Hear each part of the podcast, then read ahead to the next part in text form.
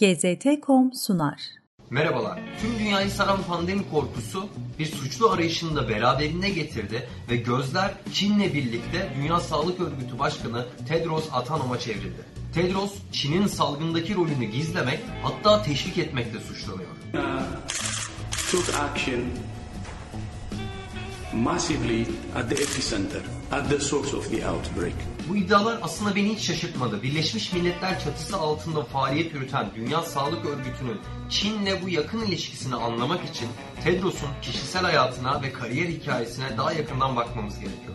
Propagandanın bu bölümünde sıra dışı bir kariyere sahip olan Tedros'un komünist terör örgütü üyeliğinden Dünya Sağlık Örgütü başkanlığına uzanan hikayesini anlatacağım.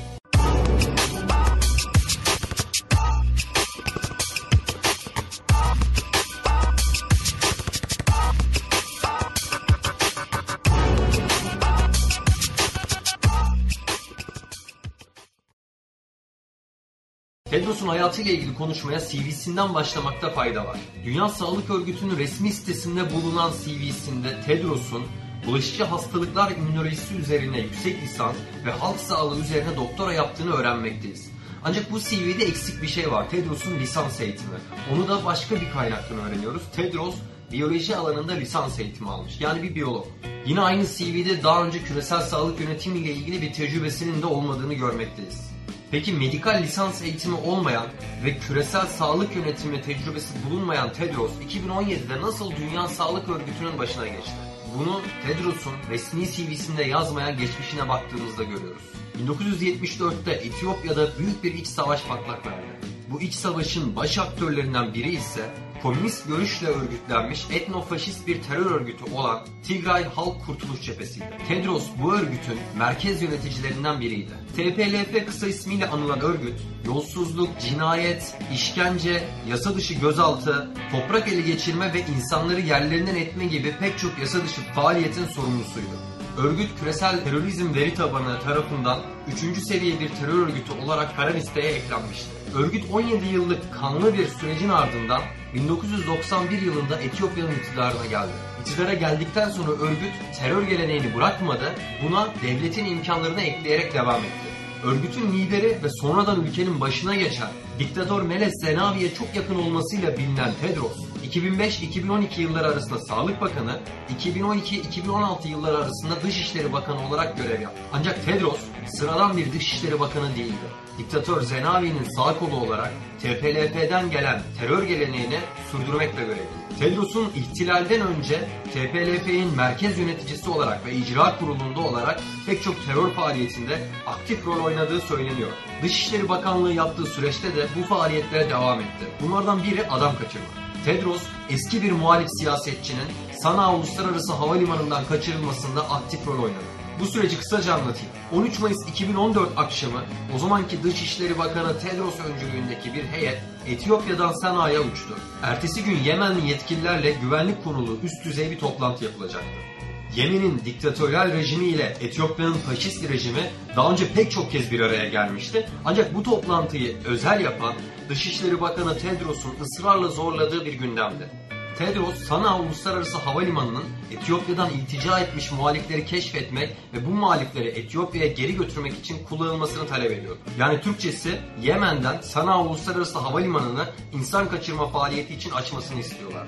Heyet başkanı olarak Tedros bu konuyu Cumhurbaşkanı Mansur Hadi ile konuştu ve bir anlaşmaya vardı. Hatta bu toplantıyı Twitter hesabından duyurdu. Bu toplantıdan yaklaşık bir ay sonra 22 Haziran 2014'te Sana Havalimanı'na inen TİSEÇ, Etiyopya İstihbarat Şefi Getçev Asefa'nın liderliğini yaptığı 6 kişilik bir özel ekip tarafından kaçırıldı. Bazı kaynaklara göre Tedros bu kaçırma işini hızlandırmak için Yemen Havalimanı'nın güvenlik görevlilerine 9 milyonluk bir ek ödeme de yaptı. TİSEÇ'in kaçırılması ardından Avrupa ülkelerinde bulunan Etiyopyalı muhalifler devreye girdi. Stage'in en son Yemen'e uçuş için rezervasyon yaptığını belirten muhaliflerin direkt olarak Yemen'i sorumlu tutması ülkeyi tedirgin etti. Önce iddiaları reddettiler ardından ise Stage'in güvende olduğunu ve serbest bırakılacağını açıklamak zorunda kaldılar. Ancak çok geç kalmışlardı. Stage Etiyopya'ya dönecek imtiyazlı uçağa binerek 4 yıl sürecek hapis hayatına başlamıştı. 2018'de İngiliz siyasetçiler Stage'in serbest bırakılması için bir video yayınladılar. I've just met Yemi Hail Mariam. Her partner Andy is a British citizen and they have three children. These kids are growing up without their father because in 2014 Andy was kidnapped from an international airport and illegally taken to Ethiopia. Bu siyasetçilerin ve ailesinin kararlı duruşu sayesinde 2018 yılında TİSE'yi serbest bıraktılar ve muhalif siyasetçi ailesine kavuştu. Bir terör örgütü üyesi ve diktatör sağ kolu olan Tedros için evet geçmişinde bunlar var ama en azından sağlık alanında iyi işler yapmıştır diyebilirsiniz. Nitekim Dünya Sağlık Örgütü içinde bu ahlaksız ve kanlı geçmişin başkanlık kriterlerinde yeri olmadığını, bunun yerine salgın hastalıklara karşı olan başarısını göz önüne aldığını düşünebilirsiniz. Ancak burada da karşımıza ilginç bir tablo çıkıyor. Daha önce belirttiğim gibi Tedros 2005-2012 yılları arasında Etiyopya Sağlık Bakanı olarak görev yapmıştı. Bu görevi sırasında ülkede 3 kere ağır bir kolera salgını gerçekleşti. Biri 2006'da, biri 2009'da, biri de 2011'de gerçekleşen bu salgınların her birinde ülkede yüzlerce kişi yaşamını kaybetti. Tedros bu salgınların her birini akut sulu ishal olarak sınıflandırdı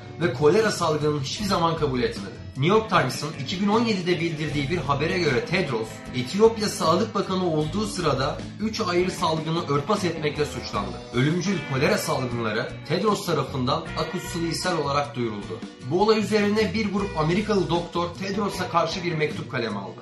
Mektupta Tedros'u Afrikalı diktatörleri utandırmamak ve zor duruma düşürmemek için ölümcül bir salgını karartmakla suçladılar. Katliam faili bir terör örgütü üyeliğinden yasa dışı yollarla muhalif siyasetçi kaçırmaya, Afrika diktatörlerini onurlandırmak için salgın karartmaya uzanan bir kariyere sahip olan Tedros, Çin'i savunması herhalde şimdi daha anlamlı gelmiştir. Tedros'un komünist TPLF'deki pozisyonu onu ebedi komünist mücadelede Çin Cumhurbaşkanı Xi Jinping'in yoldaşı yapıyor. Tedros Afrika Birliği dönem başkanlığı yaptığı sırada çeşitli altyapı yatırımlarına yönelik bir paket içeren 2063 vizyonunun öncüsü oldu. Etiyopya'nın en önemli ulaştırma projelerinden Addis Ababa Ciputu Demiryolu projesi Çin tarafından finanse edildi.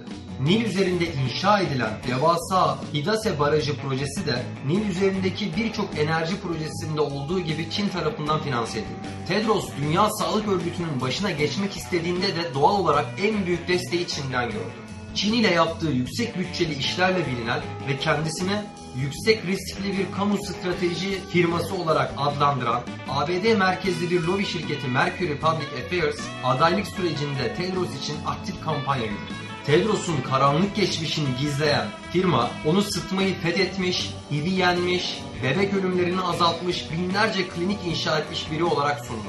ABD merkezli Mercury firması 2018'de Çin merkezli gözetleme ve güvenlik sistemleri firması Hikvision'la 840 bin dolarlık bir anlaşma imzaladı. Uygurları yüz hatlarından tanıyan kamera geliştirmesi gibi teknolojilerle bilinen bu firma, Çin devletine vatandaşlarına karşı kullanması için yüksek teknolojiler sunmakta. Hikvision'ın ABD hükümetinin yaptırımlarını delmek için Mercury firması üzerinden senatörlere dahi ulaşarak bir lobi çalışması yürüttüğü basit bir internet araştırmasıyla karşımıza çıkmakta. Kayıtlara göre Mercury lobicileri pek çok ABD'li yetkiliyi Hikvision firmasıyla telefon, SMS ya da mail yoluyla görüştürmüş. İşte Tedros'un makyajlanması işini yürüten firma da buydu. Ancak tabi ne kadar makyajlanırsa makyajlansın, diktatör kuklası bir terörist her zaman diktatör kuklası bir teröristtir. Dünya Sağlık Örgütü yöneticiliğini devraldıktan sadece aylar sonra insan hakları ihlalleriyle ünlü eski Zimbabwe diktatörü Robert Mugabe'yi Birleşmiş Milletler İyi Niyet Elçisi olarak önerdi. Karşılaştığı uluslararası tepkiler sebebiyle geri adım atsa da bu garip anı hafızalara katıldı. Tüm bunları göz önüne aldığımızda Tedros'un mevcut pandemikle ilgili Çin Komünist Partisi'nin yoldaşı gibi davranması gerçekten şaşırtıcı mı? Yorumlarınızı bekliyorum. Ben Murat Soydan. İzlediğiniz için teşekkür ederim. GZT.com sundu.